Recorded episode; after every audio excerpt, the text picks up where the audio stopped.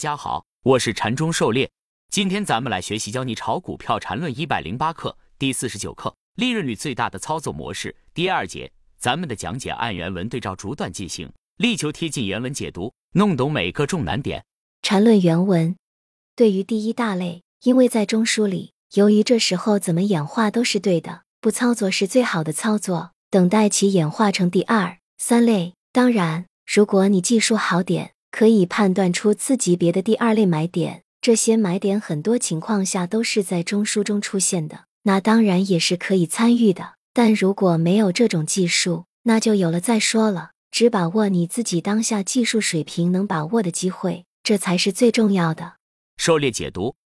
第一大类就是当下位于中枢之中的中枢震荡情况。这种情况下，根据次级别走势背驰情况来进行高抛低吸，中枢内做 T 降低成本。当然，中枢下沿附近的类二买也是一个介入的理想位置。如果介入后向上突破，那利润也是很可观的。小级别买点的把握，关键要看大环境是否支持继续震荡甚至走强。如果大环境不支持，要谨防向下突破，这是需要关注的地方。如上图所示，当小位于最近一个中枢之中，又可以分为如下六种状态：二十一 A 向上比延伸至中枢上沿附近；二十二 B 向上比延伸至中枢上沿附近出现顶分型可能类二买。二十三 C 向下比延伸至中枢中部，二十四 C 向下比延伸至中枢下沿附近，二十五 D 向下比延伸至中枢下沿附近出现底分型可能类二买，二十六 A 向上比延伸至中枢中部，一般在二十四中枢下沿附近就可以关注次级别走势是否背驰，关注底分型的形成与回势情况，再结合大环境，二十四、二十五、二十六都是可介入的位置，关键要看自己技术把握的准确度。缠论原文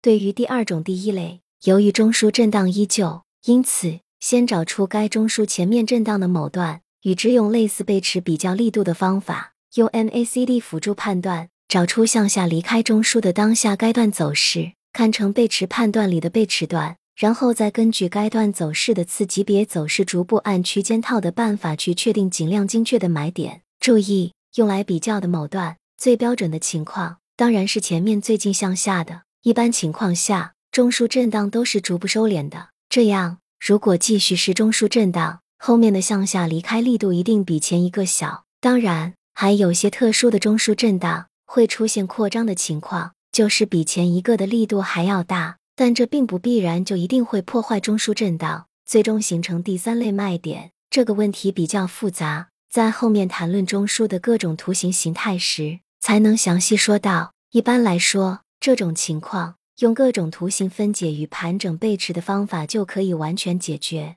狩猎解读，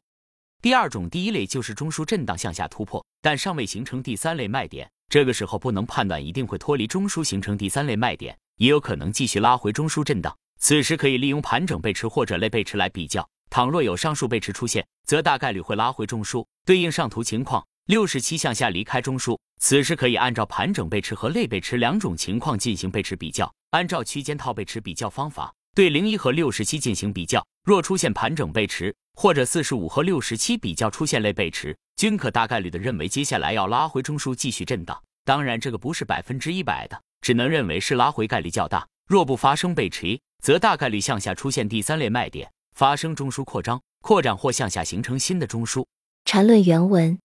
对于第二种第二类，由于该中枢已经结束。那就去分析包含该第三类卖点的次级别走势类型的完成，用背驰的方法确定买点。当然，还有更干脆的办法，就是不参与这种走势，因为此后只能是形成一个新的下跌中枢，或者演化成一个更大级别的中枢。那完全可以等待这些完成后，再根据那时的走势来决定介入时机。这样可能会错过一些大的反弹。但没必要参与操作级别及以上级别的下跌与超过操作级别的盘整，这种习惯必须养成。狩猎解读，第二种第二类就是向下离开中枢后形成第三类卖点，一旦第三类卖点形成，则标志着中枢的结束。这时只要分析离开段这部分走势的完成情况，按照此级别背驰区间套来分析寻找买点就可以了。关于标准背驰比较，在三十七课禅师有讲过。可以参阅第三十七课背驰的再分辨。第三类卖点后，要么形成新的下跌中枢，要么形成更大级别的盘整。按照不参与下跌和盘整的原则，三卖后可以不参与。在标准背驰后形成扩展后，如果扩展向上继续反弹转为反转，则可以找买点参与。在没有形成扩展向上发展之前的都是反弹，这种情况不必参与，可能会错失个别极端强势的第一类买点后大幅反转的。但这种情况很少，绝大多数都是弱势反弹或者需要折腾好久，因此没有必要参与。不要老想着抄底，在长期压制均线没有突破回踩确认前都不值当参与，这点十分重要。缠论原文：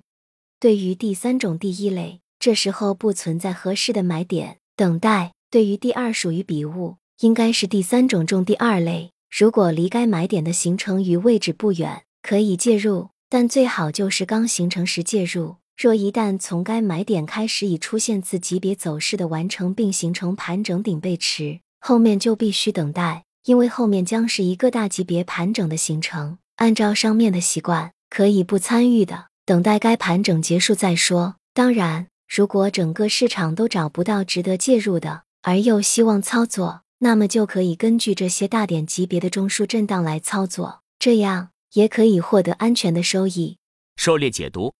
第三类的第一种情况就是中枢之上，在形态选股中如下图标记，就是十一到十三这种情况下不属于缠论买点，缠论买点都是在回调中形成的。但对于中枢突破形态，不能一概而论，有些是假突破，突破后就大幅回调，这种情况下买入就会套牢；另外一种则完全相反。突破后高歌猛进，大幅上涨，这种情况下即使突破追高也能大幅获利。因此，中枢突破形态也是一种可以关注的模式，收益和风险都挺高的。这仅仅是一种形态，还可以通过量能突破力度与位置、中枢形态、大环境和题材消息来综合考量，来提高中枢突破形态的成功率。因此，在形态选股中枢，特意把当天中枢突破的标记为九十九，方便感兴趣的选股留意。而对于第三种、第二类情况，也就是中枢向上离开后形成第三类买点的，其最佳的介入位置就是三买附近，也就是图中十四到十五。如果三买后已经向上走出一个字级别走势，已经到了十六位置，次级别走势出现顶背驰，这时候就没有再介入的价值了。后面可能形成更大级别的盘整，或者形成新的同级别中枢，这个时候可以考虑新中枢下沿附近的类二买介入。缠论原文。上面已经把一个固定操作级别的可能操作情况进行了完全分类与相应分析。显然，对于一个中枢来说，最有价值的买点就是其第三类买点以及中枢向下震荡力度出现背驰的买点。前者最坏的情况就是出现更大级别的中枢，这可以用其后走势是否出现盘整背驰来决定是否卖出。一旦不出现这种情况，就意味着一个向上走势去形成新中枢的过程。这种过程当然是最能获利的。至于后面一种，就是围绕中枢震荡差价的过程，这是降低成本、增加筹码的。狩猎解读上面通过最后一个操作级别中枢，对当下形态进行了完全分类，分别对应中枢之上、中枢之中和中枢之下三大类。其中中枢之上的刚刚突破形态，第三类买点；中枢之中和之下的中枢下沿附近的类二买形态。已经两中枢下的标准背驰形态，这些都是比较有价值的买点形态。其中第三类买点十四到十五附近和中枢下沿附近形成的类二买三十一、二十四到二十五都是收益风险比较高的买点。中枢突破九十九则需要更多的经验和辅助判断，属于高风险高收益买点。而多个中枢之下的标准背驰形态形成的第一类买点及其后的第二类买点，如果判断准确，安全性是有保证的，但收益效率可能不如上面几种买点。小级别的这类买点。恰好形成大级别的三买或者类二买的安全性和收益效率会比较高。大级别的第一类买点一般是大资金介入的理想位置，但需要忍受更长时间的折腾。对小资金来说，不是理想的介入点。